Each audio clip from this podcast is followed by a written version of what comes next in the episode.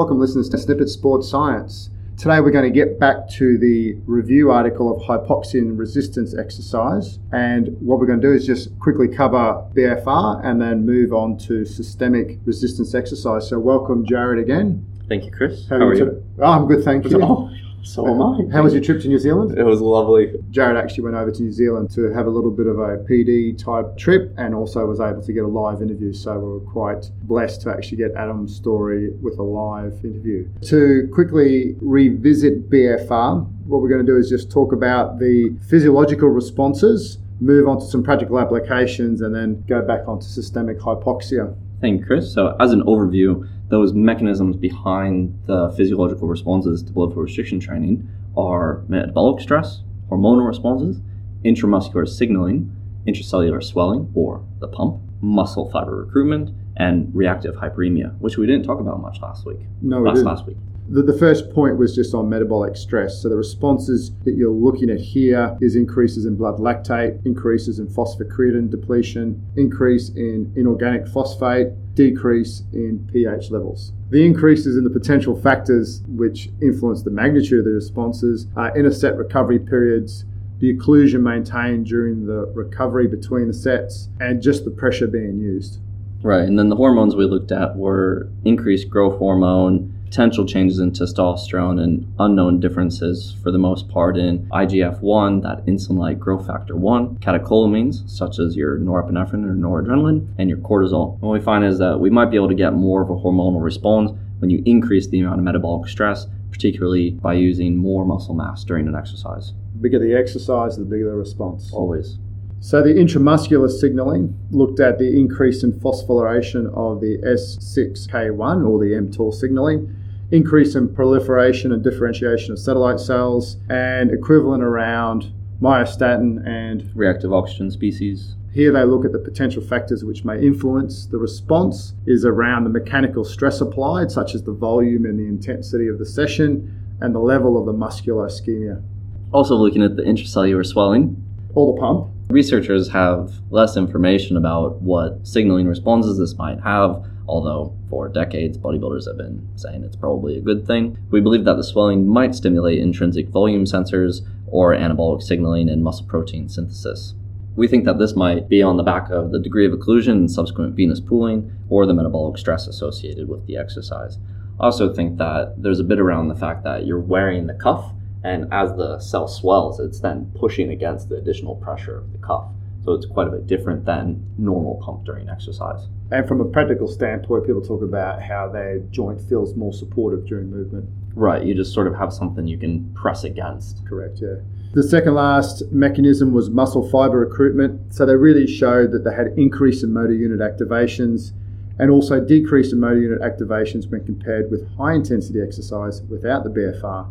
So they seem to think here the degree of the metabolic stress is associated with the type of exercise, but possibly there's no effect when exercise is performed to failure.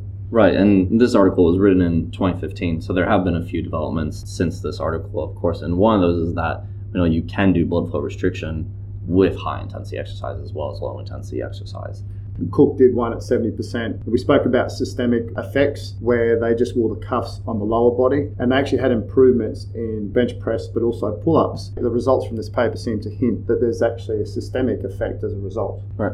And so finally, the mechanism that we didn't really discuss in the previous section of the article is the reactive hyperemia. So when you release the pressure on the blood flow cuff, because there's been an ischemic environment, the blood then just comes flowing into it and can absolutely swell it to massive levels. So this is partially similar to the intracellular swelling mechanism, but we find that there's uh, potentially a change in muscle protein synthesis on the back of the level of muscular ischemia and on the back of the level of muscular ischemia. Summing this up, the practical applications and the limitations around BFR. I I think personally think the practical applications span users from beginners to elite, post operative through to elderly populations. Absolutely. Yeah. Well, we find with being able to increase the metabolic stress is you can not only use it when there's low mechanical stress to be able to overcome the fact that you can't have a high mechanical stress, or you can use it to supplement a high mechanical stress. Yeah, definitely. So the big things here that reduce the joint articular ligament stress forces, so really important in athletes who or people who just have joint issues. Can also help decrease the incidence of injuries while promoting strength and hypertrophy. Also, what we could think about here is that because we don't have to use as much mechanical stress, could we actually decrease the incidence of injury while promoting strength and hypertrophy? because traditionally we know that we have to use high loads and people don't report on the injuries in the gymnasiums from high load squatting and, and deadlifting and so forth. Everyone seems to focus on the bad things that happen with BFR, but there's actually a lot of good that goes on out there. Right, and a lot of people have given the argument that because it develops muscular tissue so much, and back in 2015 there wasn't a whole lot known on effects on other tissues, that the connective tissue might not be able to keep up with the level of development of the muscle, and so that there could be injuries on the back of that. But since then, we've looked at quite a few articles on the effects of blood flow restriction training on tendon development and tendinopathy repair. And we found that it's actually quite good benefits on connective tissue. Exactly right. And also the papers coming out on bone reformation markers as well. Yeah, we're starting to investigate all those other tissues now that the effects on muscle have been very well established. In endurance based athletes, I've worked with a few triathletes in my time, and I know that they can't lift high loads, and part of that's due to their high aerobic type training loads. And I actually started to think that because they can't lift high loads in the gym, they can't get the strength development that they we truly want to see as a strength coach. Could we use BFR firstly as a mechanism to improve strength without having to expose the body to high loads or high axial loads? But also, could it become almost like a protective mechanisms for stress fractures and so forth? Right, and for endurance athletes as well, because of the development of those oxidative type 1 fibers and the vascularization and capillarization effects that we see from blood flow restriction training it could have massive benefits for aerobic athletes without any detriment to their style of training. 100%. So, although that area probably hasn't been investigated heavily in, definitely think that the endurance based athletes have something to gain for on several fronts here. I'd love to see some studies on concurrent training between blood flow restriction training and aerobic training. That would really start to bring some more angles to the argument around how we piece together better training protocols for athletes. Right. I hope that's given you a nice overview of BFR, and we really want to introduce the concept of resistance exercise with systemic hypoxia, which the next few episodes will really focus upon. Wait, Chris, I feel like they really didn't give us much practical application of blood flow restriction. That was it. True. They didn't tell us how many sets to do. They didn't. They didn't tell us what do we do. How do we do blood flow restriction training? Is it intermittent? Is it continuous? Oh, there's a lot of questions. Jared and I have actually used BFR a lot in our own training environment, and I use it a lot with the athletes that I train. If you want to talk about sets and reps, when you traditionally look at other research, they talk about the 30, 15, 15, 15. I just put it on and I train with it. That's probably my main basic premise. In terms of a practical application, look at what you do as a coach and say, could I actually put a cuff on and would it be useful for me just to decrease the load? So you look at when someone's warming up put it on when they ride a bike, walk on the treadmill, do their cross trainer. Actually, get the muscles active and going. When athletes have a lower limb injury, their foot's in a boot, and you tell them, just roll your legs over on a bike. I know as an athlete, they're sitting on there going, I'm getting nothing out of this. But the coach says, just roll your legs over you put a cuff on them, they're feeling some sort of effect in their muscles. Therefore, they feel like they're getting something out of it. All of a sudden, you're introducing a session in the early stages of rehab, and they feel like they're getting some sort of buy in to the actual session type. So, we start with a warm up. You're doing your mini band routine, and you're doing your small activations. Keep them on your cuffs, release them for a little bit. You might actually find that in the aerobic work, the pressure's a bit too high if you look at get 50 to 80% of arterial occlusion. So just knock 20 mils of mercury off and away you go. Then once you start your session, keep them on. If you're a high end performance lifter, put them on for your first few sets. And then these are all in your controlled type multi joint movements squats, deadlifts, or your single leg work. You find in Olympic lifts, you just can't use them because you want the bar to be nice and close to the body. As the session continues and as the load increases, you can actually start to look at using it in a more intermittent fashion than actual continuous. So I look at this seesaw effect between mechanical and metabolic stress. And this is my own theory. If the mechanical stress is low in a rehab type situation, you need more stress on the muscle fiber. So you need a high metabolic stress on the muscle fiber to actually get some sort of improvement. So I keep it continuous and I keep it on for as long as possible and I keep the reps high because we're in that rehab phase. As we're heading to a performance lifting type situation, the mechanical stress is getting high Now, when you look at the paper from Cook, they use 70% of RM, and my own work, working with athletes, I've actually used loads as high as I could go 80, 90% of RM. So, in this case, the mechanical stress is high. You just need to top it up a little bit with a little bit of metabolic stress. Still important to keep the pressure in there, but I just keep it as an intermittent pressure with throughout the session. If we look at a continuum from most metabolic to most mechanical, we can look at exercises such as uh, fully concentric exercises such as sleds versus doing eccentric overload. And so when you're having a very high metabolic, very low mechanical stress session, you could wear your blood flow restriction cuffs while doing sleds. Whereas when you do your eccentric overload, although you might not bother to be wearing the blood flow restriction cuffs, it can also give an addition of that metabolic stress on top of the very high mechanical stress that you're already applying. And going further with that, so if you have athletes who may have joint issues, so we take the knee for example, and you want to investigate the role of eccentric training with these athletes, you could actually trial the BFR cuff while doing eccentric work. It Provides a supportive feeling for the athlete while they're doing that eccentric movement without putting the high loads which you traditionally expose the body to. So the good limb, you can go as heavy as you want to go. The other limb, which actually has joint integrity issues, you could still actually train eccentrically, but not have to put as much much load on. Is the response going to be the same? I don't know, and that's an investigation for another group of researchers out there.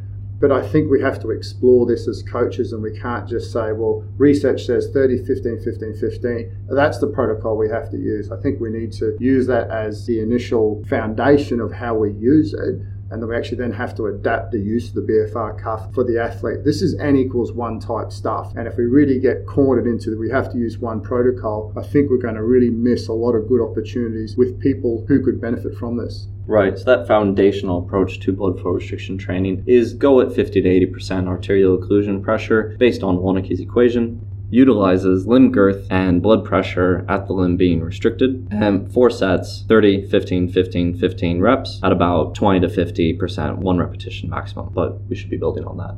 Definitely. That's just the starting point. And Jared spoke about 50 to 80%. We use 50%, and the numbers that we get out from the equation actually equates to pretty much what we can tolerate as long term users of the cuff. So I hope that gives a little bit more background on how we use it. We keep quite an open, lateral thinking type mind behind how we can incorporate it. We do lots of different sessions and just monitor the responses ourselves so we know when we have an athlete or a person who comes to us with a potential issue of how we can actually apply it in the environment. All right. Thank you, Chris.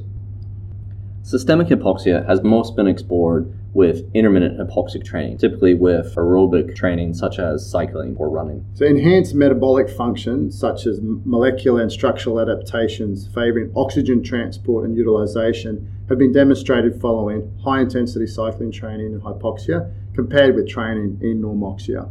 We find that a lot of these adaptations are dependent on the degree of hypoxia the duration of the exposure. So again, we focused on BFR, the intensity of the session, the pressure of the cuffs, Again, here we have a similar theme with all studies it's the intensity and the exposure of the stimulus.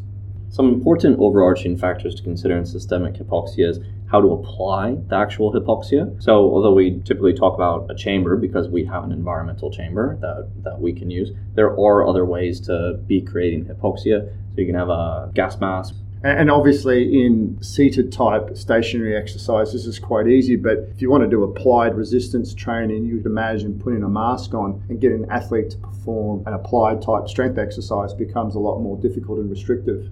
And the two main forms of hypoxia that we have are genuine altitude, which is hypobaric hypoxia, where the air is actually thinner, as opposed to in most environmental chambers, what we'll do is we'll pump additional nitrogen into the air to cause a dilution of the oxygen. So the air is just primarily more nitrogen than oxygen, thus reducing the relative percent of the oxygen.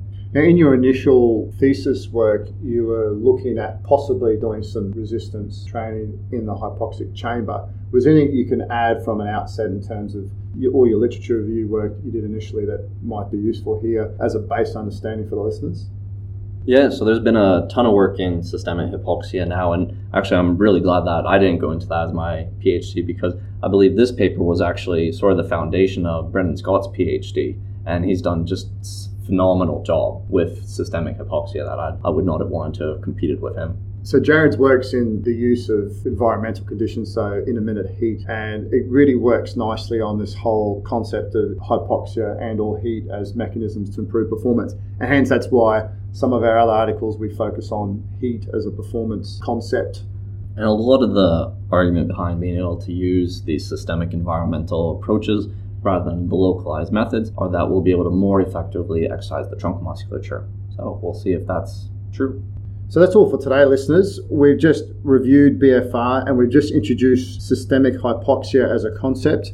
What we're going to do next week is we're going to go into the adaptive and perceptual responses to intermittent hypoxic resistance training and really delve a lot deeper into what research is actually saying. This is a good opportunity to introduce a new podcast that Jared and I are about to start in a few weeks' time called BFR Radio. This podcast will solely focus on the research around blood flow restriction training, but also we want you as listeners to get involved in our podcast. So we're going to be reaching out to you all that are using BFR in your own training environment and really keen to listen to how you're using it but also so you can share that with other users because I know there's some really good stuff going out there in the applied environment, and we're keen to get you guys coming on board and being part of our show. So stay tuned. We'll be letting everyone know when that starts, but hopefully in a few weeks' time, we'll be putting out our first BFR radio podcast. Talk to you soon.